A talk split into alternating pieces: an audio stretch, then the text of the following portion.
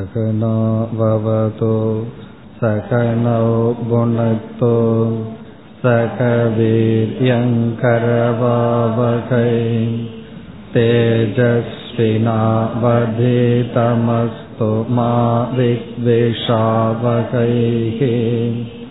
ॐ शान्ति शान्ति शान्तिः முதல் மூன்று ஸ்லோகங்களை சேர்ந்தே படிப்போம் विश्वं दर्पणदृश्यमाणनगरीं तुल्यं निजान्तर्गतम् पश्यन्नात्मनि मायया बहिरिव भूतं यथा निद्रया यत्साक्षात् कुरुते प्रबोधसमये स्वात्मानमेवाद्वयम् तस्मै श्रीगुरुमूर्तये नम इदम् श्रीदक्षिणामूर्तये बीजस्यान्तरिवाङ्कुरो जगदिदम् प्राङ्निर्विकल्पम् पुनः मायाकल्पितदेशकालकलना वैचित्र्यचित्रीकृतम्। मायावीव विजृम्भयद्यपि मका योगीव यस्वेच्छया तस्मै श्रीगुरुमूर्तये नम इदम् श्रीदक्षिणामूर्तये। यस्यैव स्फुरणं सदात्मकमसत्कल्पार्थकं भासते। साक्षात्तत्त्वमसीति वेदवचसाम् यो बोधयत्याश्रितान् यत्साक्षात्करणात् भवेन्न पुनरावृत्तिर्भवाम्भोन्नितौ तस्मै श्रीगुरुमूर्तये नम इदम् श्रीदक्षिणामूर्तये முதல் ஸ்லோகத்தில் ஜீவாத்மாவினுடைய தத்துவமானது விளக்கப்பட்டு ஜீவாத்மாவினுடைய உண்மையான சொரூபமான ஆத்மாவும் தட்சிணாமூர்த்தி அதாவது ஈஸ்வரனும் ஒன்று என்று ஐக்கியப்படுத்தப்பட்டதை பார்த்தோம். ஆகவே முதல் ஸ்லோகம் துவம்பத விசாரபூர்வக மகா வாக்கியம் துவம்பதம் அதாவது ஜீவாத்மாவை விசாரம் செய்து ஐக்கியமானது பேசப்பட்டது. பிறகு இரண்டாவது ஸ்லோகத்தில் ஈஸ்வரனை பற்றிய விசாரம் செய்யப்பட்டு ஐக்கியமானது பேசப்பட்டது. ஈஸ்வரனை எப்படி விசாரம் செய்யப்பட்டது என்றால் இந்த அகில ஜெகத்துக்கும் யார் காரணம் என்ற கேள்வி கேட்டால் சாஸ்திரம் ஈஸ்வரன் என்று பதில் சொல்லும். அவ்விதம் இந்த ஜெகத்துக்கு காரணமாக இருக்கின்ற ஈஸ்வரன் ஜீவனிடமிருந்து வேறுபடவில்லை. அவரே தட்சிணாமூர்த்தியாக இருக்கின்றார் என்று ஈஸ்வரன் அல்லது தத்பத விசாரம் செய்யப்பட்டது. இதில் கவனிக்கத்தக்கது என்னவென்றால் இந்த உலகத்திற்கும் ஈஸ்வரனுக்கும் உள்ள சம்பந்தத்தை விதவிதமான மதவாதிகள் விதவிதமாக பேசுகிறார்கள். இறைவனுக்கும் இந்த பிரபஞ்சத்துக்கும் என்ன சம்பந்தம்? இதில் எல்லோருடைய கருத்தும் ஈஸ்வரனிடமிருந்து ஜெகத் சிருஷ்டம். இந்த ஜெகத்தானது படைக்கப்பட்டது என்று பேசுகிறார்கள். ஆனால் இங்கு ஆசிரியர் என்ன சொல்கின்றார்? ஈஸ்வரிடமிருந்து ஜெகத்தானது கல்பிதம் என்று சொல்கின்றார். இதுதான் அத்வைதத்துக்கும் மற்ற மதங்களுக்கும் உள்ள முக்கிய வேறுபாடு. ஈஸ்வரனிடமிருந்து ஜெகத் கல்பனை செய்யப்பட்டது ஏற்றுவிக்கப்பட்டுள்ளது. ஆனால் மற்றவர்கள் சொல்கிறார்கள் ஜெகத் படைக்கப்பட்டுள்ளது. சிருஷ்டம் என்றால் படைக்கப்பட்டது கல்பிதம் என்றால் வெறும் தோற்றுவிக்கப்பட்டுள்ளது. எப்படி தோற்றுவித்தார்? மாயா கல்பித தேச கால கலனா. மாயையினால் இந்த ஜெகத்தானது கற்பனை செய்யப்பட்டுள்ளது. தேச காலத்தினுடைய சம்பந்தத்தினால் விசித்ரீகிருதம் விதவிதமாக ஜெகத்தானது வரையப்பட்டுள்ளது. வைச்சித்ரிய விசித்திரீகிருதம். பிறகு அடுத்த சந்தேகம் நமக்கு வரலாம். ஈஸ்வரன் இந்த உலகத்தை படைக்கும் பொழுது அல்லது தோற்றுவிக்கும் பொழுது அவர் எவ்வளவு தூரம் கஷ்டப்பட வேண்டும் உழைக்க வேண்டுமா கர்மம் செய்ய வேண்டுமா என்றால் மாயாவி இவ விசிரும்பயதி. எப்படி ஒரு மாயாவி எதுவுமே இல்லாமல் இந்த உலகத்தை அல்லது பொய்யான ஒன்றை தோற்றுவிக்கின்றானோ அல்லது மகா யோகி இவ. புராணங்களில் பிரசித்தமான சில யோகிகள் எப்படி ஒரு உலகத்தை சங்கல்பத்தினால் சிருஷ்டிக்கிறார்களோ அதேபோல் இச்சையா வெறு சங்கல்பத்தினால் ஈஸ்வரன் இந்த பிரபஞ்சத்தை கற்பனை செய்துள்ளார். அப்படிப்பட்ட தட்சிணாமூர்த்திக்கு ஸ்ரீ குருமூர்த்தையே தட்சிணாமூர்த்தையே இதம் நமக இனி நாம் மூன்றாவது ஸ்லோகத்திற்கு வந்தால் அசிபதம் சொல்லப்படுகின்றது. முதலில் துவம் பத இரண்டாவது தத் பத மூன்றாவது அசிபதம். துவம் என்பது ஜீவன் தது என்பது ஈஸ்வரன் அசி என்பது ஐக்கியம் என்று சொல்கின்ற பதம். ஜீவனும் ஈஸ்வரனும் ஐக்கியம் என்ற பதம் வருகின்ற. சென்ற வகுப்பில் முதல் வரியினுடைய பொருளை பார்த்தோம். அதை இப்பொழுது ஞாபகப்படுத்திக் கொண்டு தொடரலாம். எஸ்யைவ ஸ்புரணம் சதாத்மகம் அசத்கல்பார்த்தகம் பாசதே. இதுல வந்து பல புஸ்தகங்கள்ல அசத்கல்பார்த்தகம்ங்கிற இடத்துல முதல் கா போட்டிருக்கும். தமிழ் மட்டும் தெரியறவங்களுக்கு ஒரு பிரச்சனையும் கிடையாது. முதல் கா ரெண்டாவது காங்கிற பேச்செல்லாம் கிடையாது. சமஸ்கிருதம் தெரியறவங்களுக்கு சொல்ற. இதுல வந்து நம்ம மூணாவது காவா புரிஞ்சுக்கணும். அசத் கல்பார்த்தகம். என்ன கச்சதி இது கக அசத் கல்பார்த்தகம் என்றால் எந்த பிரம்மத்தினுடைய சத் சுரூபமானது அசத்துக்குள் சென்றுள்ளதோ. அதை கொஞ்சம் விளக்கமா பார்க்கணும். இல்லாட்டி நமக்கு புரியாது. இதுல என்ன இங்கு சொல்லப்படுது என்று பார்த்தால் ஈஸ்வரன் இந்த உலகத்துக்கு காரணம் என்று ஆரம்பத்தில் ஏற்றுக்கொள்ளப்படுகின்றது. இந்த உலகமானது காரியம் படைக்கப்பட்டது என்று சொல்லப்படுகிறது.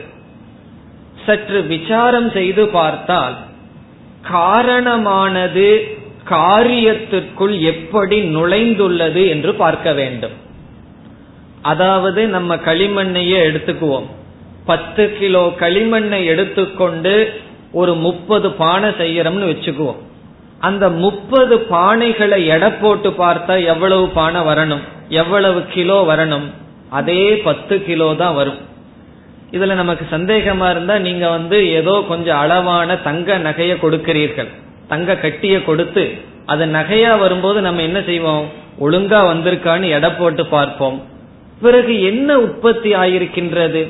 பத்து கிலோ களிமண்ணிலிருந்து பல பானைகள் தோன்றினாலும் அதுவும் பத்து கிலோ இருந்தால் என்ன தோன்றியுள்ளது என்றால் அந்த காரணத்துடன் நாம ரூபம் என்பது சேர்ந்துள்ளது.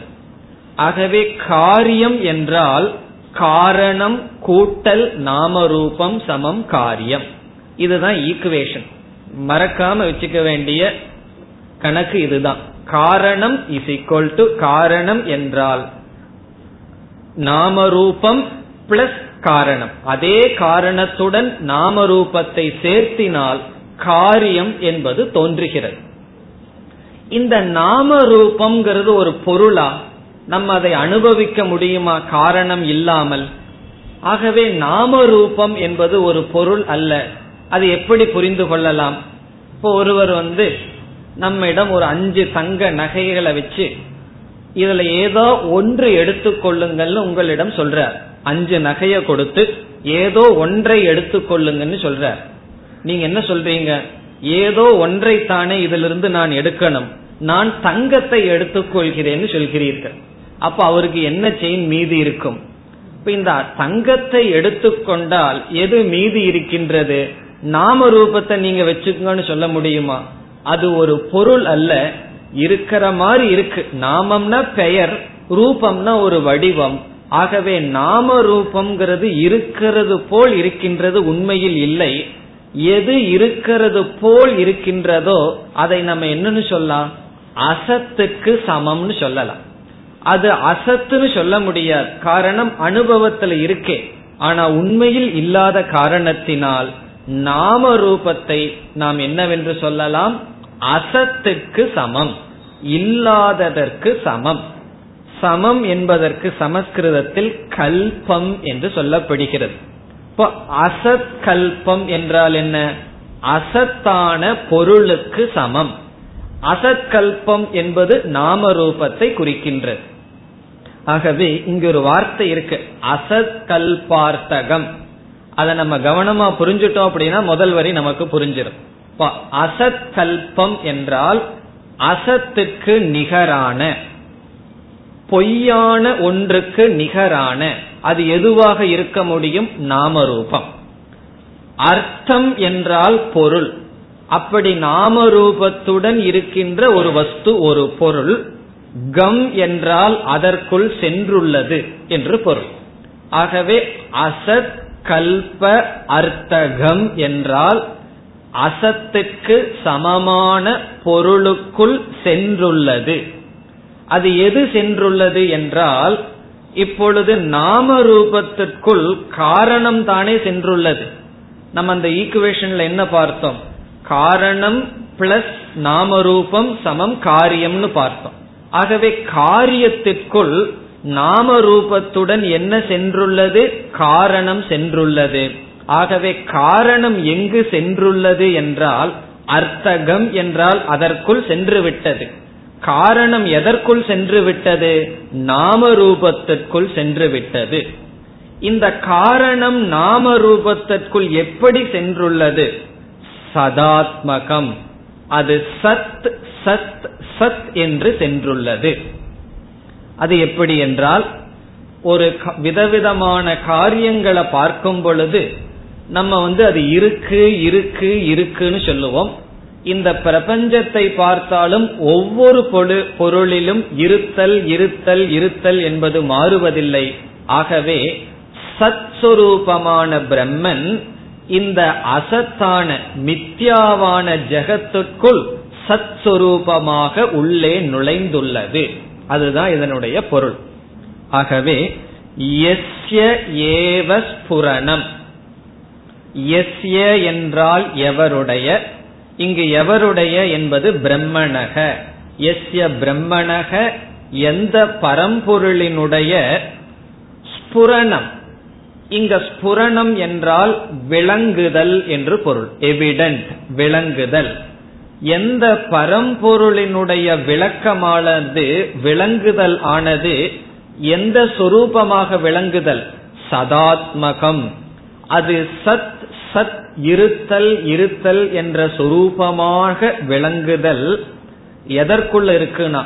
அசத்கல்பார்த்தகம் சது பாசதே. அது அசத்துக்கு சமமான பொருள்களுக்குள் சென்று பாசதே என்றால் பிரதீயதே நமக்கு தெரிகின்றது. இங்கு பாசதே என்றால் விளங்குகிறது பிரதீயதே நம்முடைய அனுபவத்தில் இருக்கின்றது. இப்ப மொத்தமா முதல் வரியினுடைய அர்த்தம் என்ன? எதோ சொல்லி கடைசியில சாரமா என்ன முதல் வரியில் சொல்லப்படுகிறதுன்னு சொன்னா பிரம்மன் தான் இந்த அகில பிரபஞ்சத்திலும் சத் ரூபமாக இருக்கிறது. இதுதான் முதல் வரியினுடைய சாரம். பரம்பொருள் தான் இந்த பொய்யான பிரபஞ்சத்திற்குள் சத் சுரூபமாக இருக்கின்றது. இது வந்து பரம்பொருளினுடைய சத் சுரூபத்தை கூறியாகி விட்டது பிறகு ஆசிரியர் என்ன செய்கின்றார்? அப்படி எந்த ஒரு பரம்பொருள் இந்த பிரபஞ்சத்தில் சத் சுரூபமாக வியாபித்து கொண்டு பிரகாசித்துக் கொண்டிருக்கின்றதோ அதை என்ன சொல்றார்? துவம் அசி. அந்த பரம்பொருளுக்கு இங்கு ஆசிரியர் பயன்படுத்துகின்ற வார்த்தை தது. எந்த ஒரு பரம்பொருளினுடைய சத் சுரூபம் அகில பிரபஞ்சத்தில் சத் சத் என்று வியாபித்துக் கொண்டிருக்கின்றதோ தது அப்படிப்பட்ட பரம்பொருள். எப்படி அந்த பரம்பொருளை பற்றி நான் என்ன தெரிந்து கொள்ள வேண்டும்? இங்கு சிஷ்யனிடம் கூறுகின்றார் துவம் அசி இதி. இப்ப இரண்டாவது வரியில தத்துவமசி இதி என்று சொல்கின்றார். தத்துவமசி என்றால் இந்த சத் சுரூபமான பரம்பொருளே துவம் நீயாக இருக்கின்றாய் அசி இதி. இவ்விதம் சாக்ஷாத் நேரடியாக யக போதயதி யார் உபதேசம் செய்கிறாரோ. இப்ப இரண்டாவது வரையில பார்த்தோம்னா சாக்ஷாத் தத்துவமசீதி வேதவச்சசா யோ போதயதி ஆஸ்ருதான். இப்ப யக என்பது தட்சிணாமூர்த்தியை குறிக்கின்றது. யக தட்சிணாமூர்த்திகி எந்த தட்சிணாமூர்த்தியானவர்? தத்துவமசி என்று. அந்த தது என்பது முதல் வரியில் விளக்கப்பட்டது. அந்த தத் சுரூபம் பிரம்மஸ்வரூபமாக நீ இருக்கின்றாய் என்று. அது எப்படி போதயதி என்றால் உபதேசம் செய்கின்றார். நமக்கு புரிய வைக்கின்றார் போதயதி. எப்படி புரிய வைக்கிறாராம் சாக்ஷாத். சாக்ஷாத் என்றால் அபரோக்ஷதயா நேரடியாக. தத்துவமசி என்று நேரடியாக புரிய வைக்கின்றார். எந்த தட்சிணாமூர்த்தி புரிய வைக்கிறாரோ பிறகு இந்த தட்சிணாமூர்த்திங்கிற அர்த்தத்திலேயே முதல்ல எஸ்ஐவன் சொல்ற இடத்துல தட்சிணாமூர்த்தி வேறு ஈஸ்வரன் வேறு அல்லன்னு நம்ம பார்த்துட்டோம். ஆகவே எந்த ஈஸ்வரனுடைய சத்ஸ்வரூபம் இந்த மித்யா பிரபஞ்சத்தில் இருந்து கொண்டு ஒளிர்கின்றதோ எந்த தட்சிணாமூர்த்தி சாக்ஷாத் நேரடியாக தத்துவமசி என்று உபதேசம் செய்கிறாரோ. அது எதற்கு சாட்சாத்னு சொல்லணும்? நேரடியாக உபதேசிக்கிறார்னு சொல்லணும். ஏன் மறைமுகமா உபதேசிக்க முடியுமா என்றால் குருவினுடைய உபதேசம் சிஷ்யனுடைய மனதில் போகும்போது எப்படி இருக்கணும்னா பிரத்யக்ஷமா இருக்கக்கூடாது. பிரத்யக்ஷம் என்றால் ஒரு நம்ம பொருளை பார்த்து புரிஞ்சு கொள்வது போல் இருக்கக்கூடாது. ஒரு படத்தை காட்டியோ ஒரு பொருளை காட்டியோ இது போல என்று அல்ல. ஆகவே சாக்ஷாத் என்ற வார்த்தை சிஷ்யனானவன் இந்திரியத்தினால தெரிந்து கொள்ளவில்லை அல்லது அனுமானத்தினாலையும் தெரிந்து கொள்ளவில்லை. பரோட்சமாகவும் இருக்கக்கூடாது. பரம்பொருளை பற்றி உபதேசம் செய்யும் பொழுது அது ஒரு பொருளை அனுபவிக்கிற மாதிரியும் சிஷ்யன் புரிந்து கொள்ளக்கூடாது. பிறகு ஏதோ எங்கேயோ இருக்குன்னு பரோட்சமாகவும் புரிந்து கொள்ளக்கூடாது. ஆகவே பிரத்யக்ஷமாகவும் அதாவது பிரத்யக்ஷம்னா இந்திரிய இந்திரியத்தினாலையும் அறிகிற மாதிரி புரிந்து கொள்ளக்கூடாது. பிறகு அறியாதது போலும் புரிந்து கொள்ளக்கூடாது. பிறகு சாட்சாத் என்றால் அபரோக்ஷம். இங்கு அபரோக்ஷம் என்றால் தானாக புரிந்து கொள்ள வேண்டும். இதெல்லாம் உபனிஷத்துல பார்த்திருக்கோம் அல்லது பார்க்க இருக்கின்றோம். மூன்று விதமான ஞானம் வரும். ஒன்று பிரத்யக்ஷம் பரோக்ஷம் அபரோக்ஷம். பிரத்யக்ஷம் என்றால் இந்திரிய ஜென்ய ஞானம் பரோக்ஷம் என்றால் அனுமான ஜென்ய ஞானம் அல்லது சப்த ஞானம். பிறகு அபரோக்ஷம் என்றால் அது பரோக்ஷமும் அல்ல பிரத்யக்ஷமும் அல்ல. இப்ப நான் இருக்கின்றேன் அப்படிங்கிற அறிவு நமக்கு இருக்கு. இது வந்து பிரத்யக்ஷ பிரமாணத்துல தெரிஞ்சிருக்கிறோமா? இப்ப நான் இருக்கின்றேன் அகம் அஸ்மி. இந்த நான் இருக்கின்றேங்கிறத எந்த இந்திரியத்தை வச்சு கண்டுபிடிச்சிருக்கோம்? கண்ணை வச்சு பார்த்து சொல்றோமா? காதை பயன்படுத்தி சொல்றோமா? அல்லது உடம்புல கிள்ளி பார்த்து சொல்றோமா? நான் இருக்கிறேங்கிறது எந்த இந்திரியத்தையும் பயன்படுத்தி சொல்லல. பிறகு யூகிச்சு சொல்றோமா? நாலு பேர் வந்து என்ன திட்டுறதுனால நான் இருக்கிறேன் அப்படின்னு சொல்லி சொல்ல முடியுமா? அதுவும் சொல்ல முடியாது. பிறகு அபரோக்ஷம். எந்த விதமான பிரமாணமும் இல்லாமல் நான் சுயமாக என்னை புரிந்து கொள்கின்றேன். அப்படி உபதேசம் செய்கின்றார். தத்துவமசி என்று நேரடியாக யார் உபதேசம் செய்கின்றாரோ. பிறகு இந்த தட்சிணாமூர்த்திக்கு எங்கிருந்து கிடைச்சது தத்துவமசிங்கிற வார்த்தை? அவரே கற்பனை பண்ணி சொல்றாரா? அல்லது அவருக்கு எங்கிருந்து கிடைச்சது இந்த தத்துவமசிங்கிற வார்த்தை?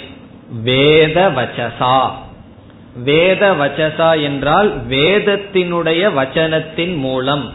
இப்ப வேதம் என்கின்ற பிரமாணத்தின் மூலமாக உபதேசம் செய்கின்றார். இங்க குருங்கிறவர் வந்து ஸ்ரோத்ரியனாக இருக்கின்றார். வேத வச்சசா தத்துவமசி இது போதயதி. சொந்த சரக்கெல்லாம் விடக்கூடாது. சொந்த சில உதாரணங்கள் விடலாமே தவிர உபதேசம் கருத்து வந்து வேதத்தை சார்ந்து இருக்க வேண்டும். பிரமாணத்தின் அடிப்படையில் இருக்க வேண்டும். நம்மளுடைய அனுபவங்களோ நம்ம கதைகளையோ கற்பனைகளையோ உபதேசம் செய்யக்கூடாது.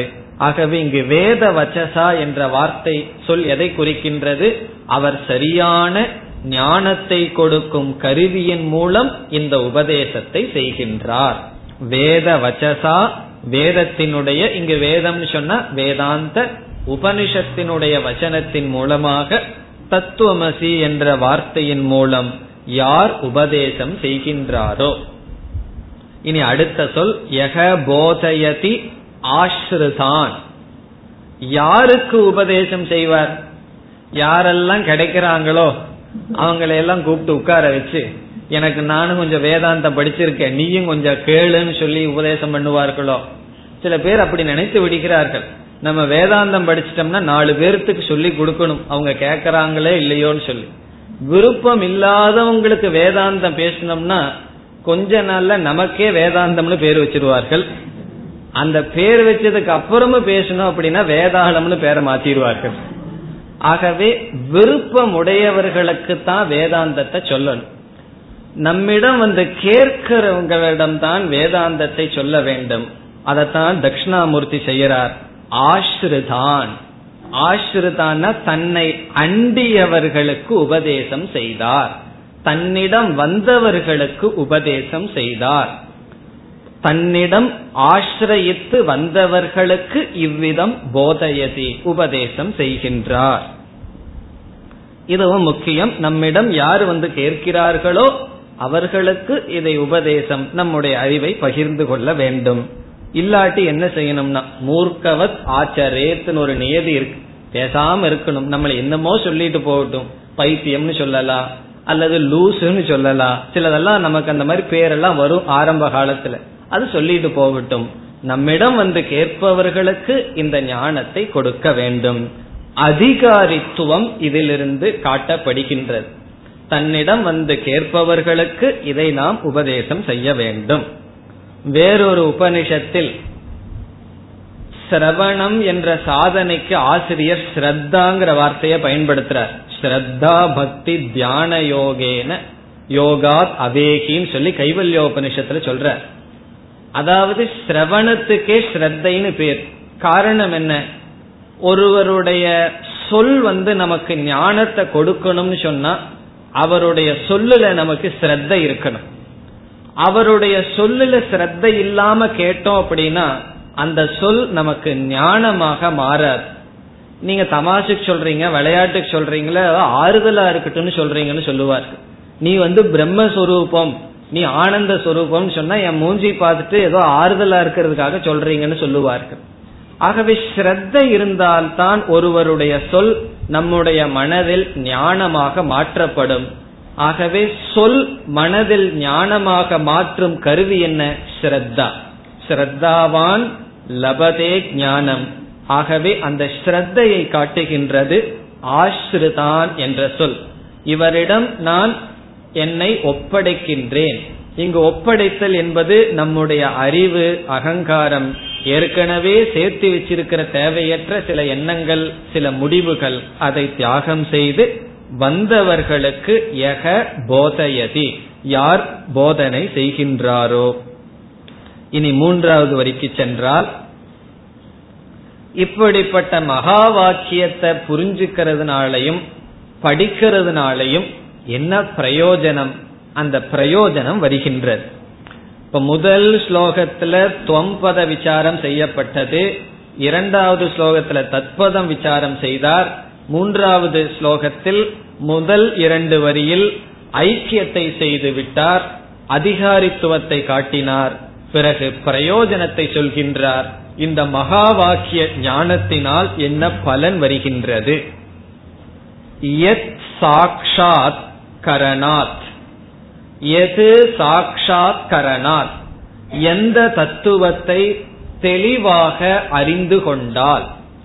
எது தத்துவம் எது மகா வாக்கியம் எந்த மகா வாக்கியத்தை சாக்ஷாத் கரணாத் அல்லது எது பிரம்ம மகா வாக்கியத்துக்கு விஷயமா இருக்கிற பிரம்மத்தை சாக்ஷாத் கரணாத் என்றால் நேரடியாக புரிந்து கொண்டால். நேரடியாக புரிந்து கொண்டால் சாக்ஷாத் கரணாத் ந பவேத் ஒன்னு நமக்கு கிடைக்காதுன்னு சொல்ற. நமக்கு ஒன்று நடக்காது.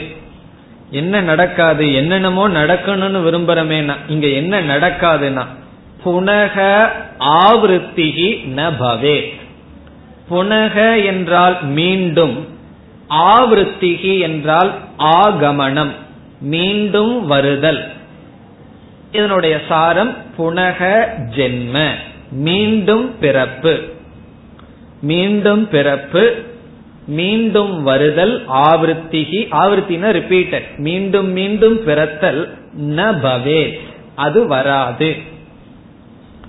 பிறக்கிறதெல்லாம் நல்லா தேன் இருக்கு ஏன் வராதுன்னு சொல்லணும்னா.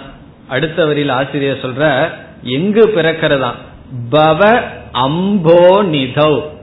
அம்போ நிதி என்றால் கடல் பவ என்றால் சம்சாரம். சம்சார கடலில் மீண்டும் பிறத்தல் என்பது இருக்காது. பவ அம்போ புனக ஆவருத்திகி ந பவேத். மீண்டும் சம்சாரத்தில் பிறத்தல் என்பது இருக்காது. நேரடியாவே ஆசிரியர் வந்து விவேக முக்திக்கே போயிட்டார். இதன் இந்த ஞானம் வந்துவிட்டால் மீண்டும் பிறத்தல் என்பது இருக்காது. ஆகவே என்ன? இந்த ஞானத்தினால் ஒருவன் ஜீவன் முக்தி அடைந்து மகிழ்ச்சியாக இருந்து இந்த உடலை விரும்பொழுது பராந்த காலம் என்று உபனிஷத் சொல்லும். நமக்கு ரெண்டு காலம் இருக்கு. அந்த காலம் என்றால் மரண காலம் கடைசி காலமா? ரெண்டு விதமான மரணம். ஒரு விதமான மரணம் அது தற்காலிகமான மரணம். இந்த உடல்ல இருந்து இறந்துடுறோம் பிறகு வேறு உடல் எடுத்து மீண்டும் இறப்போம். பிறகு வேறு உடல் எடுத்து மீண்டும் இறப்போம். ஆனால் பராந்த காலம் என்றால் கடைசி மரணம். கடைசி மரணம் ஒருவனுக்கு எப்ப நடக்கும்னா அதுக்கப்புறம் அவன் பிறக்க கூடாது பிறந்தா அதுக்கப்புறம் இறக்கணுமே. ஆகவே அது கடைசி மரணம் மோக்ஷம். பராந்த காலே பராமிருதா சந்தக என்று உபனிஷத் பேசும். அவ்விதம் மோக்ஷத்தை அடைகிறார்கள். இப்படி எந்த பரம்பொருளினுடைய சொரூபம் ஜெகத்தில் சத் சுரூபமாக இருந்து எந்த பரம்பொருள் ஆசிரிதான் தன்னை அண்டியவர்களுக்கு தத்துவமசி என்ற வேத வாக்கினால் உபதேசம் செய்து எந்த பரம்பொருளினுடைய தட்சிணாமூர்த்தியினுடைய சுரூபத்தை தெரிந்து கொள்வதனால் மீண்டும் பிறப்பில்லையோ? பிறகு நான்காவது வரி நம்ம பார்த்ததுதான். தஸ்மை ஸ்ரீ குருமூர்த்தையே இதம் நம தட்சிணாமூர்த்தையே இதம் நமக. இந்த தட்சிணாமூர்த்தி ஸ்தோத்திரத்திலேயே முதல் மூணு ஸ்லோகத்தில் எல்லா விதமான கருத்தும் சொல்லப்பட்டு முடிவடைகின்றது. இதற்கு பிறகு என்ன வரும்னா இதுவரைக்கும் நம்ம பார்த்ததுல ஏதோ ஒரு கருத்து விளக்கப்படும். அதாவது துவம்பத விளக்கம் அல்லது தத்பத விளக்கம் அல்லது அசிபத விளக்கம் அல்லது பிரயோஜனம். இவைகள் தான் மீண்டும் வர இருக்கின்றது. இந்த முதல் மூன்று ஸ்லோகத்தில் இதனுடைய சாரமானது முடிவடைகின்றது. நான்காவது ஸ்லோகத்தை நாம் சேர்ந்தே சொல்லுவோம்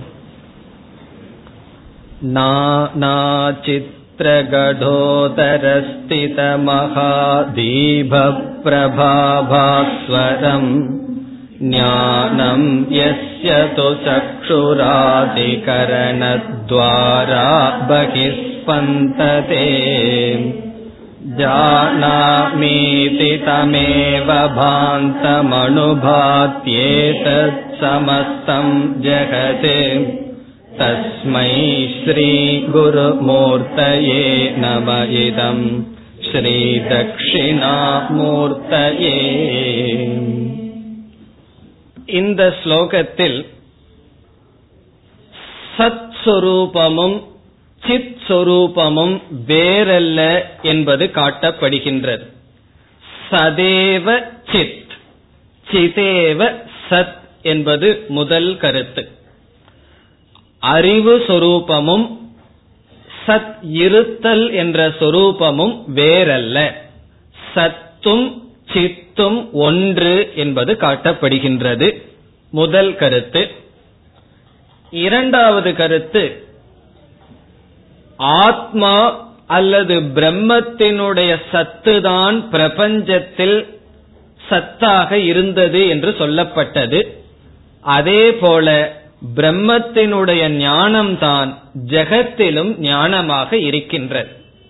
சமஸ்கிருதத்தில் கூறினால் ஆத்ம சத்தா பிரகாஷாபியாம் ஜெகதக சத்தா பிரகாஷவ் ஆத்மாவினுடைய சத் ஆத்மாவினுடைய பிரகாசம் இதனால் ஜெகத்துக்கு சத்தும் பிரகாசமும் வருகின்றது. ஆத்ம ஆத்மாவினுடைய அல்லது பிரம்மன்னு சொல்லலாம். பிரம்மத்தினுடைய சத்தா பிரகாஷாபியாம். சத்து அல்லது சித் பிரகாசத்தினால் ஜெகதக ஜெகத்துக்கு சத்தா பிரகாஷவ் ஜெகத்துக்கு சத்தும் பிரகாசமும் வருகின்றது. இதுதான் இதனுடைய சாரம். இதனுடைய விளக்கத்தை பார்த்து கொண்டு நாம் இந்த ஸ்லோகத்திற்குள் செல்லலாம். இப்ப முதல் கருத்து என்ன பார்த்தோம்? சத் சித் என்பதை நாம் பிரிக்க முடியாது. இந்த இரண்டும் ஒன்றுதான் என்பது முதல் கருத்து. இரண்டாவது கருத்து ஆத்மாவினுடைய சத்தும் ஆத்மாவினுடைய சித்தும் தான் ஜெகத்தினுடைய சத்துக்கும் சித்துக்கும் காரணம். அது என்ன என்று விளக்கம் பார்த்தால் புரிந்துவிடும். இப்ப முதல் கருத்துக்கு வருவோம். சத் என்ற கருத்தையும் சித் என்பதையும் நாம் பிரிக்க முடியாது என்பது முதல் கருத்து. எப்படி என்றால் எந்த இடங்கள்ல எல்லாம் சத் சத் என்றால் இருத்தல் அந்த சத்துங்கிறதுக்கு இருத்தல்ங்கிறத மறந்துட்டோம்னா அப்புறம் அதுக்கப்புறம் ஒன்றும் செய்ய முடியாது. நல்ல ஞாபகம் வைத்துக் கொள்ள வேண்டும். நம்ம எல்லாம் சத்து சத்துன்னு சொல்லும் போது எக்ஸிஸ்டன்ஸ் இருத்தல் இருத்தல். சித் என்றால் ஞானம். சத் சத்து எந்த இடத்துல இருக்கின்றதோ அந்த இடத்துல சித்து என்பதும் இருந்துதான் தீர வேண்டும். சத்தையும் சித்தையும் நாம் பிரிக்க முடியாது என்பது முதல் கருத்து. பல கோணங்களில் இதை நாம் இங்கு விளக்கலாம். நம்ம ஒரு விதமான கோணத்தை எடுத்துக்கொண்டு எப்படி நாம் சத்தையும் சித்தையும் பிரிக்க முடியாது என்று பார்ப்போம். நம்ம சாதாரண விஞ்ஞானத்துல எப்படி காலத்தையும் இடத்தையும் பிரிக்க முடியாதுன்னு சொல்லுவார்களோ அது போல நம்ம வேதாந்தத்துல சொல்றோம். Time and space cannot be செப்பரேட்டட்னு சொல்லுவார்கள். காலத்தையும் அதாவது இடத்தையும் காலத்தையும் பிரிக்க முடியாதுங்கிறது லௌகிக்கத்தில் எப்படியோ அப்படி சத்தும் சித்தும் பிரிக்க முடியாது ஒரே சொரூபம். இத நம்ம சொல்லி ஆகணும் காரணம் சில மதவாதிகள் சத்து சித் என்பது பரம்பொருளினுடைய குணம் என்று சொல்கிறார்கள். அது ஒரு விதமான குணம் என்று சொல்கிறார்கள். எப்படி? ஒரு மலர் இருந்தால் அதற்கு பல குணங்கள் இருக்கலாம். சிவப்பு வர்ணம் பிறகு நல்ல வாசனை உடையது. இப்ப நல்ல வாசனையை தருவது என்பது ஒரு குணம் அதனுடைய வர்ணம் இந்த வர்ணத்தில் இருப்பது என்பது ஒரு குணம் அப்படி பரம்பொருளுக்கு இரண்டு குணம் இருக்கின்றது என்று பேசுபவர்கள் உண்டு. அதையெல்லாம் நீக்குவதற்காக சத் சித் என்பது இரண்டு அல்ல அது ஒன்றுதான். சத்து வேறு சித் வேறு அல்ல என்பதுதான் முதல் கருத்து. அதை எப்படி புரிந்து கொள்ள முடியும் என்றால் இந்த உலகத்துல ஒரு பொருள் நம்ம இருக்குன்னு சொல்ல வேண்டும் என்று வைத்துக் கொள்வோம் ஏதாவது பொருள் இருக்கின்றது என்று நாம் சொல்ல வேண்டும் என்றால் அந்த இருத்தல் என்ற பொருளுடன் ஞானம் என்பதை சேர்த்தாமல் அதனுடைய இருத்தலே சித்திக்காது. ஒரு பொருள் இருத்தல் என்று சொல்ல வேண்டுமென்றால் அந்த பொருள் இருக்கின்றது என்று சொல்ல வேண்டுமென்றால் அதனோடு அறிவானது நாம் கொடுக்க வேண்டும். அறிவு இல்லாமல் ஞானம் இல்லாமல் ஒரு பொருள் இருக்காது இதை சுருக்கமாக என்ன சொல்வார்கள்? ஞானாத் பாவ சித்திகி ஞானாத் என்றால் அறிவினால் பாவ என்றால் ஒரு பொருளினுடைய இருத்தல் சித்திகி அது சித்திக்கின்றது அது ஏற்படுகிறது. ஞானாத் பாவ சித்திகி அறிவினால் தான் ஒரு பொருளானது இருக்கின்றது என்றே சித்திக்கும். எப்படி? இப்பொழுது பானை இருக்கின்றது என்று நான் கூறுகின்றேன் என்று வைத்துக் கொள்வோம். உடனே அடுத்த கேள்வி நீங்கள் எங்கு கேட்பீர்கள் என்ன கேட்பீர்கள் எந்த இடத்தில் இருக்கின்றது என்று கேட்பீர்கள். பிறகு நான் சொல்கின்றேன் இடத்தை காண்பிக்கின்றேன். பிறகு அந்த பானையை பற்றிய அறிவானது மனதில் ஏற்படுகிறது.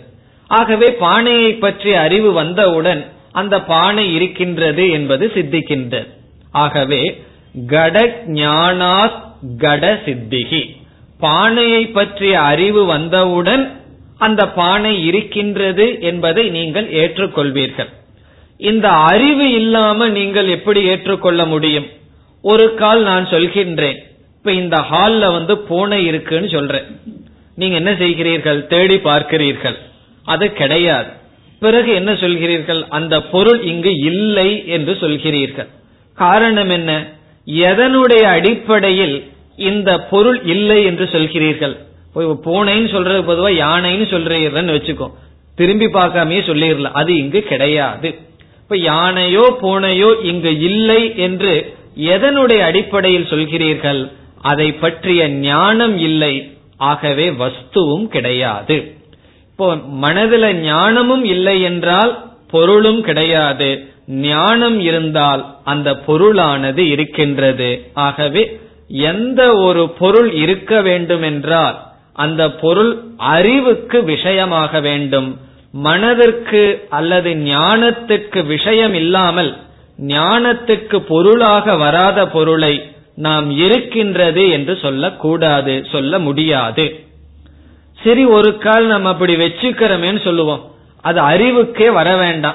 அது அறிவுக்கு இல்லாட்டியும் இருக்கிற மாதிரி வச்சுக்கலாம்னு சொன்னா இந்த உலகத்துல விவஸ்தையே இருக்காது நம்ம ஏதாவது ஒரு பொருளை சொல்லிட்டு இப்ப நான் வந்து இங்க யானை இருக்குன்னு சொல்றேன். என்ன நிபந்தனை? அதை பற்றி அறிவு உங்களுக்கு இருக்க வேண்டிய அவசியம் இல்லைன்னா. பிறகு நீங்க வேற ஏதாவது சொல்லுவீங்க. சிங்கம் இருக்குதுன்னு சொல்லுவீர்கள். இனி ஒருத்தர் என்ன சொல்லுவார்கள்? அந்த ரெண்டு சண்டை போட்டுட்டு இருக்குன்னு சொல்லுவார். காரணம் என்ன? அது இருக்குதுங்கிறதுக்கு அதுக்கு அறிவே தேவையில்லை என்றால் ஒரு விதமான விவஸ்தையும் நடக்காது. ஆகவே ஞானத்தினால்தான் ஒரு பொருளானது இருக்கின்றது. இதை என்ன சொல்வார்கள்? ஜெகத் அஸ்தி. இந்த ஜெகத் இருக்கின்றது என்றால் அந்த ஜெகத் பாதி. அந்த ஜெகத்தானது விளங்க வேண்டும்.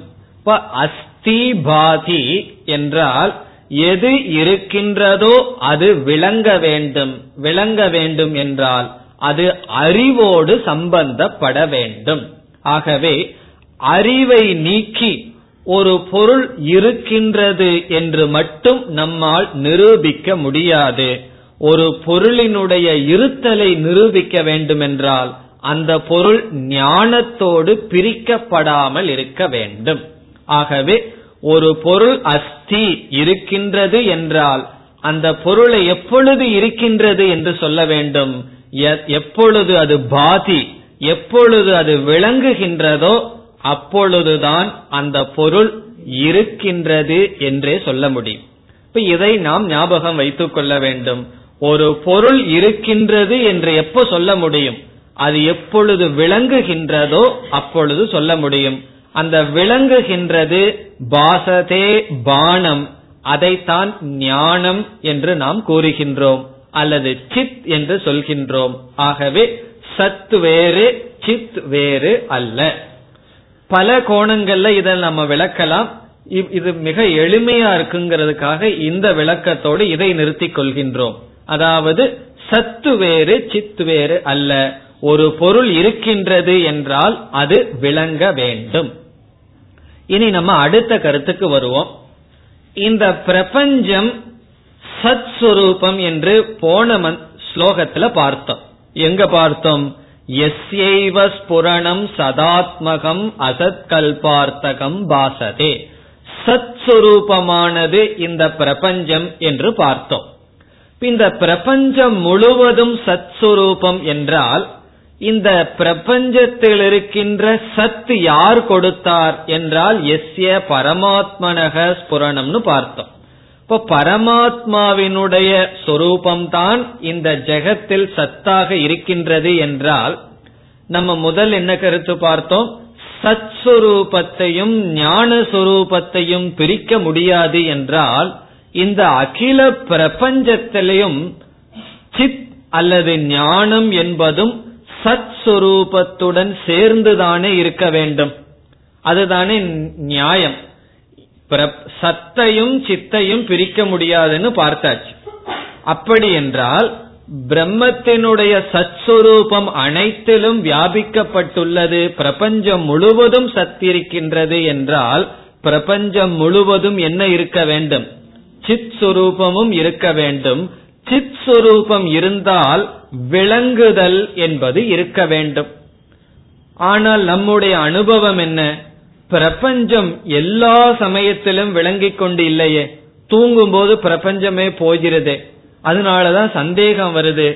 இந்த பிரபஞ்சம் விளங்குதல் என்பது பிரபஞ்சத்திற்கு இல்லையே. ஜடமாக இருக்கின்றதே. பிரபஞ்சம் வருகின்றது போகின்றதே என்ற சந்தேகம் வரும்பொழுது இந்த ஸ்லோகமானது அதற்கு பதில் சொல்கின்றது.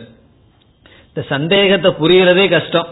சந்தேகத்தை புரிஞ்சாத்தேன்னா அந்த சந்தேகத்துக்கு ஸ்லோகம் பதில் சொல்லி அந்த பதில புரிகிறது முதல்ல சந்தேகத்தை நம்ம புரிஞ்சு சந்தேகத்தை வளர்த்திக்குவோம். ஏன்னா ஒரு சந்தேகத்துக்கு தான் இங்க ஸ்லோகத்துல ஆசிரியர் பதில் சொல்றார். அது என்ன சந்தேகம்? நமக்கு என்ன முரண்பாடு தெரியுதுன்னு முதல்ல மனசுக்குள்ள கொண்டு வருவோம். அதற்கு பிறகு ஸ்லோகத்துக்குள்ள போன ஸ்லோகத்தினுடைய பொருள் பதிலாக நமக்கு கிடைக்கும். இப்ப நமக்கு வந்த சந்தேகம் என்ன? முதல்ல சந்தேகம் வர்றதுக்கு முன்னாடி சத்தையும் சித்தையும் பிரிக்க முடியாதுன்னு புரிஞ்சுக்கிறோம். ஞானத்தையும் இருத்தலையும் பிரிக்க முடியாது. அல்லது வேறு வார்த்தையில சொன்னா அஸ்தி பாதி இருத்தல் விளங்குதல். அதையை பிரிக்க முடியாது. இப்ப இருத்தல் விளங்குதல்ங்கிற வார்த்தையை வச்சுட்டே போவோம். ஒன்று இருத்தல் என்றால் அது விளங்கினால்தான் அந்த இருத்தலை ஏற்றுக்கொள்ள முடியும். அதை பிரிக்க முடியாது.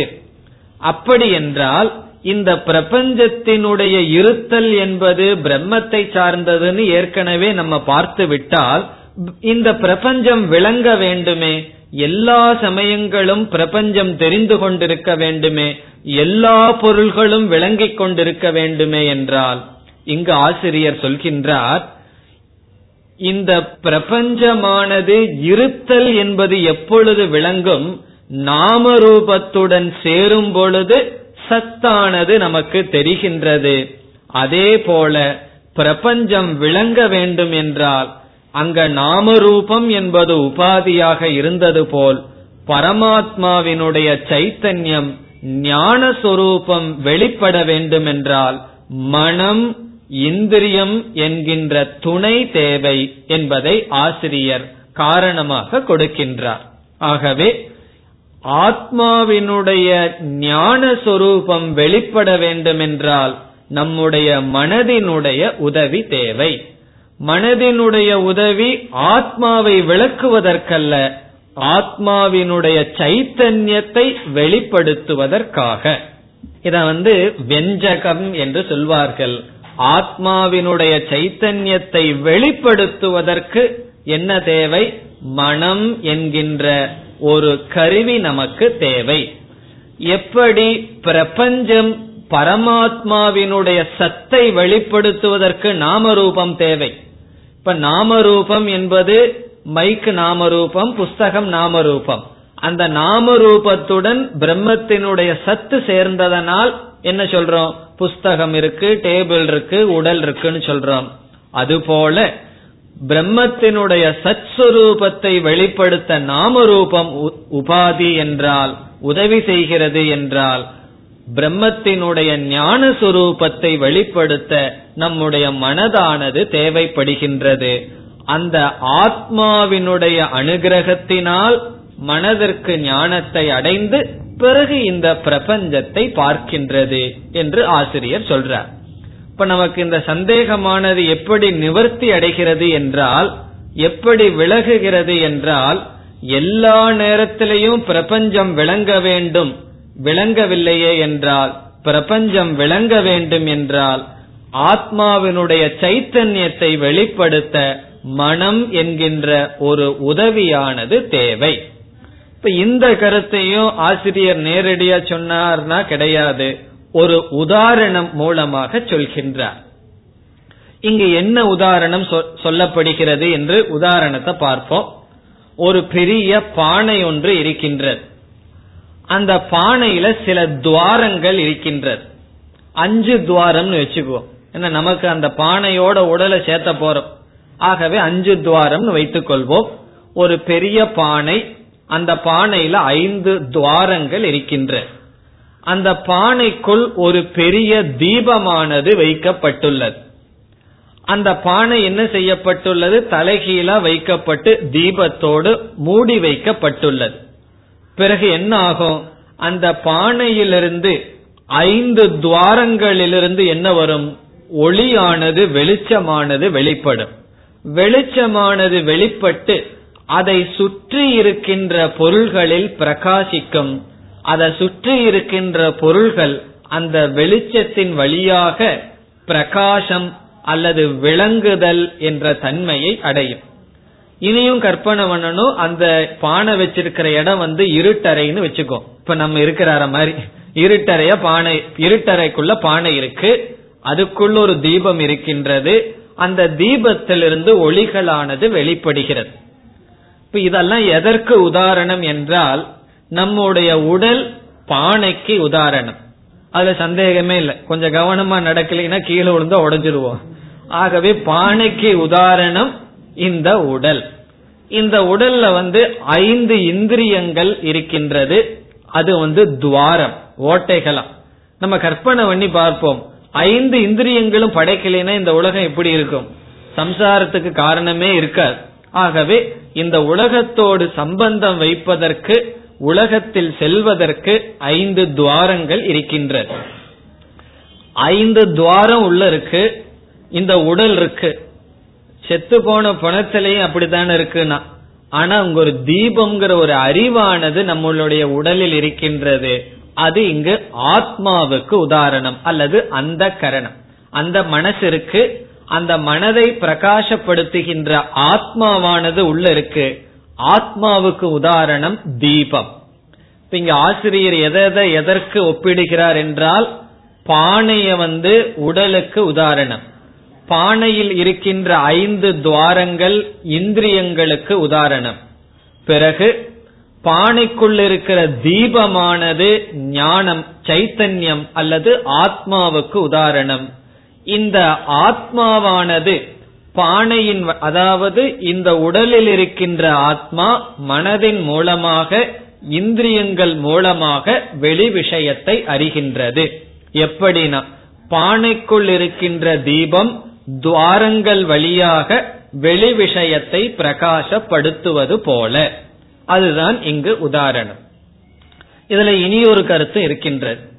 அதாவது ஆத்மா ஞான சொரூபம் ஆத்மா சத் சொரூபம் அவ்விதம் சத் சொரூபமான ஞான சொரூபமான ஆத்மா எந்த நாம ரூபங்கள் கிடைச்சாலும் அதனுடைய சத் சுரூபத்தை அது விளக்கிடும் ஆனால் மனதில் தோன்றுகின்ற எண்ணங்கள் வந்தால்தான் அதனுடைய சித் சுரூபத்தை அது வெளிப்படும் வெளிப்படுத்தும். ஆகவே ஆத்மாவினுடைய சத் சுரூபத்தை வெளிப்படுத்த பஞ்சபூதங்கள் எந்த பொருள் வந்தாலும் சத்து வெளிப்பட்டு விடும் ஞான சுரூபத்தை வெளிப்படுத்த வேண்டும் என்றால் என்ன செய்ய வேண்டும்? அந்த ஆத்மாவுக்கு மிக மிக தூய்மையான அந்த கரணம் மனம் என்கின்ற ஒன்று ஒரு உதவி தேவை. அந்த மனதில் என்ன ஆகின்றது? எண்ணங்களில் என்ன ஏற்படுகின்றது? ஆத்மாவினுடைய ஞானமானது பிரதிபிம்பமானது அல்லது அறிவானது எண்ணங்களில் வெளிப்படுகிறது. ஆகவே ஜடமான மனம் இந்திரியங்கள் வழியாக சென்று வெளி விஷயத்தை அறிகின்றது. இப்ப இதுல இங்க ஆசிரியர் என்ன சொல்றார்? ஆத்மாவினுடைய ஞானம்தான் மனதில் வெளிப்பட்டு பிறகு வெளி விஷயத்தில் செல்கின்றது. வெளி விஷயத்துல சென்று ஞானம் நமக்கு வர வேண்டும் என்றால் அதற்கும் ஆத்மாதான் காரணம். ஆகவே ஆத்மாவினுடைய பிரகாசத்தினால் இந்த ஜெகத் ஜெகமானது பிரகாசிக்கப்படுகின்றது விளங்குகின்றது. நம்ம முதல்ல என்ன பார்த்தோம்? இரண்டாவது கருத்தா ஆத்மாவினுடைய சத்துனால ஜெகத்தினுடைய சத் அது நிச்சயிக்கப்பட்டு விட்டது. ஆத்மாவினுடைய ஞானத்தினால் ஜெகத்தினுடைய பிரகாசம். ஜெகத் விளங்குகிறது உலகம் விளங்குகிறது என்றால் அது ஆத்மாவினுடைய பிரகாசம். உலகத்திற்கென்றோ மனதிற்கென்றோ இந்திரியத்திற்கென்றோ விளங்குதல் என்ற தன்மை கிடையாது. பிறகு இவைகளெல்லாம் விளங்குகின்றது என்றால் ஆத்மாவினுடைய பிரகாசம். பிறகு இனி ஒரு சந்தேகம் நமக்கு வரலாம். ஆத்மாவினுடைய பிரகாசம் தான் எல்லா இடத்திலே இருக்கே எல்லா இடமும் விளங்க வேண்டுமே என்றால் ஆத்மாவினுடைய ஞான சொரூபத்தை விளக்குவதற்கு மனம் என்ற ஒன்றினால் மட்டும் தான் முடியும். மற்ற பொருள்களினால் முடியாது. இதுதான் இதனுடைய சாரம். இப்பொழுது ஸ்லோகத்திற்குள் செல்லலாம். முதல் வரியில உதாரணம் சொல்லப்படுகிறது. நம்ம பார்த்த உதாரணமே தான். நானா சித்திர கட உதர ஸ்தித மகா தீப பிரபா பாஸ்வரம் சின்ன சின்ன சொல்ல எல்லாம் சேர்ந்து ஒரே வரியில ஆசிரியர் எழுதிவிட்டார். நானா என்றால் விதவிதமான. நானா வேறுபட்ட விதவிதமான. சித்ர என்றால் துவாரங்கள் ஹோல் ஓட்டை. நானா சித்ர என்றால் விதவிதமான துவாரங்கள். இங்கு விதவிதமான துவாரங்களை நம்ம அஞ்சா வச்சுக்கோம் ஐந்து விதமான துவாரங்கள். இந்த துவாரங்களை உடையது யாருன்னா கடக. கடகன பானை. இப்ப நானா சித்ரகங்கிறது பானைக்கு அடைமொழி. இது எப்படிப்பட்ட பானையா? நம்ம தண்ணீர் கொண்டு வர்ற பானை அல்ல. இங்க சொல்ற வர்ற பானை நானா சித்திர கடக. விதவிதமான துவாரங்களை உடைய பானை. அந்த பானையினுடைய துவாரம் எங்க இருக்குன்னா உதர. உதர என்றால் மத்தியில். பானையினுடைய துவார மத்தியில் அல்ல மத்தியில் தீபம் இருக்கின்றது. ஆகவே விதவிதமான துவாரையுடைய பானை. அந்த பானையினுடைய மத்தியில் பானையினுடைய உதரம் என்றால் பானையினுடைய மத்தியில் உதர ஸ்தித என்றால் இருக்கின்ற. இப்ப இங்க கற்பனை பண்ணணும் பானை தலைகீழா இருக்குன்னு சொல்லி. பானையை நம்ம திறந்து வச்சுட்டு அதுல தீபம் வைக்கிற மாதிரி இல்ல. பானை மூடப்பட்டுள்ளது அதனுடைய மத்திய பாகத்தில் உதர மத்திய பாகத்தில் ஸ்தித இருக்கின்ற மகாதீப பெரிய தீபம்னு சொல்ற அதுல போய் சின்ன விளக்கு வச்சா அது பானைக்குள்ளேயே அது சரியா தெரியாது. ஆகவே மகாதீப. பெரிய தீபத்தினுடைய பிரபா அதனுடைய ஒளி பாஸ்வரம் என்றால் ஒளியினுடைய வெளிப்பாடு. பிரபாயாக பாஸ்வரம் அந்த தீபத்தினுடைய பிரபாவினுடைய பாஸ்வரம் அதனுடைய விளக்கம் அதனுடைய வெளிச்சம். அது எதற்கு உதாரணம்னா இந்த பெரிய சொல் ஞானம் என்ற இரண்டாவது வரையில் இருக்கிற சொல்லுக்கு அடைமொழி. அப்படிப்பட்ட ஞானம். நானா சித்திர கட உதர ஸ்தித மகாதீப பிரபாபாஸ்வரம் ஞானம். இந்த முதல் வரியையே நம்ம சுருக்கமா என்ன வார்த்தையில புரிஞ்சுக்கிறோம்? ஞானம் எதற்கு உதாரணம்? நம்முடைய மனதில் ஒரு அறிவு இருக்கின்றது. அந்த அறிவானது ஐந்து இந்திரியங்கள் வழியாக வெளியே சென்று உலகத்தை பிரகாசப்படுத்துகிறது. உலகம் விளங்க வேண்டும் என்றால் ஐந்து இந்திரியங்கள் வழியாக நம்முடைய ஞானம் செல்ல வேண்டும். அப்படி ஞானம் இந்திரியங்கள் வழியாக செல்ல வேண்டும் என்றால் அந்த ஞானம் யாரை சார்ந்தது? அது ஆத்மாவை சார்ந்தது. பிறகு அதைத்தான் சொல்கின்றார் ஞானம் அப்படிப்பட்ட அறிவானது எஸ்ய இங்கு எஸ்ய என்றால் யாருடைய தட்சிணாமூர்த்தியினுடைய அல்லது ஈஸ்வரனுடைய பிரம்மத்தினுடைய ஞானம். அந்த பிரம்மத்தை சார்ந்தது இந்த ஞானம். சக்ஷுராதி கரணத்வாரா. சக்ஷுகு என்றால் கண் ஆதி முதலிய காது முதலிய கரண கரணம் தெரிந்த சொல் கரணத்வாரா வழியாக. பகிஹி ஸ்பந்ததே வெளியே செல்கிறது. பகிஹி என்றால் வெளியே ஸ்பந்ததே என்றால் செல்கின்றது. இப்ப இதனுடைய முதல் இரண்டு வரியில ஆசிரியர் என்ன சொல்லியிருக்கின்றார்? எந்த தட்சிணாமூர்த்தியினுடைய அல்லது இங்கு பரம்பொருளினுடைய ஞானம்தான் மனதின் வழியாக ஐந்து இந்திரியங்கள் வழியாக வெளியே செல்கிறதோ அதுதான் இதனுடைய சாரம். இதனுடைய வார்த்தைகளோ விளக்குகின்ற முறையோ கடினமா இருந்தாலும் இதனுடைய சொல்லினுடைய கருத்து எளிமையானதுதான். எந்த ஆத்மாவினுடைய ஞானம்தான் வெளியே செல்கிறதோ அதுதான் இதனுடைய சாரம். இப்ப நமக்கு சந்தேகம் வரலாம் ஆத்மாவினுடைய ஞானம் வெளியே செல்லுதுன்னு சொன்னா வெளியே எங்க நம்ம செல்ல முடியும்? எங்க வந்து இல்லையோ அங்கதானே செல்ல முடியும்? இப்ப நம்ம வீட்டுக்கு போறோம் அப்படின்னா எப்ப போக முடியும்? நம்ம இப்ப வீட்டுல இல்ல அதனால வீட்டுக்கு போறோம். ஹால்குள்ள நான் போகணும்னு நம்ம சொல்லுவோமா? நம்ம தான் ஹால்குள்ளேயே இருக்கிறோமே. ஆகவே ஞானம் வெளியே போகின்றது என்றால் இந்த இடத்துல இரண்டு விதமான ஞானம் இருக்கு. ஒன்று எல்லா இடத்திலையும் வியாபிச்சிருக்கிற ஞானம் வெளியும் போகாது உள்ளேயும் வராது. இனி ஒரு ஞானம் இருக்கின்றது. அதுவும் அந்த எல்லா இடத்திலும் வியாபிக்கின்ற ஞானம்தான். ஆனால் மனதில் பிரதிபிம்பிக்கின்ற ஞானம் மனதில் பிரதிபிம்பித்து இந்திரியங்கள் வழியாக வெளியே செல்கிறது. அந்த பிரதிபிம்ப ஞானமும் யாரை சார்ந்தது? ஆத்மாவை சார்ந்தது என்பதுதான் சாரம். ஆகவே வெளியே செல்கின்ற ஞானம் அந்த ஞானமும் தட்சிணாமூர்த்தியை சார்ந்தது அல்லது பிரம்மத்தை சார்ந்தது. பிறகு மூன்றாவது வரைக்கு வந்தால் ஜானாமி இதி. ஜானாமி என்றால் நான் அறிகிறேன் என்று பொருள். ஜானாமி என்றால் அறிகிறேன். இதற்கு சப்ஜெக்ட் வந்து நான். நான் அறிகின்றேன். நான் எதை அறிகின்றேன்? எதை வேண்டுமானாலும் சேர்த்திக்கலாம். எதையெல்லாம் அறிகிறோமோ அப்பெல்லாம் நம்ம என்ன சொல்றோம்? நான் இதை அறிகின்றேன் அதை அறிகின்றேன் சொல்லி விதவிதமான ஞானம் நமக்கு வருகின்றது. கேட்டு அறிகின்றேன் சுவைத்து அறிகின்றேன் பார்த்து அறிகின்றேன் சொல்லி விதவிதமான ஞானம் வருது. இந்த அறிகின்றேங்கிறத யார் அறிகிறார்கள்? அதுக்கு இனி ஒரு ஆளை சொல்ல முடியுமோ? சொன்னா அவனை அறிகிறது யாருன்னு சொல்லிட்டே போகணும். இப்ப நான் அறிகின்றேங்கிறது எதனால் அறியப்படுகிறது?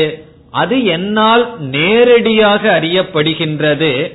அப்படி நேரடியாக நான் அறிகின்றேங்கிறத யார் அறிகிறாரோ பிறகு யாருடைய ஞானமானது வெளியில போய் ஞானத்தை அடைகின்றதோ அந்த தட்சிணாமூர்த்திக்கு நமஸ்காரம்னு சொல்லப்படுகின்றது. மூன்றாவது வரியை பார்த்தால் ஜானாமி இதி. அறிகின்றேன் என்று தம் பாந்தம் அணு. யாருடைய ஞானத்தினால் சமஸ்தம் ஜெகது அனுபாதி இந்த பிரபஞ்சமுமே விளங்குகின்றதோ. அப்படிப்பட்ட தட்சிணாமூர்த்திக்கு நமஸ்காரம். மீண்டும் மூன்றாவது வரியை அடுத்த வகுப்பில் பார்ப்போம்.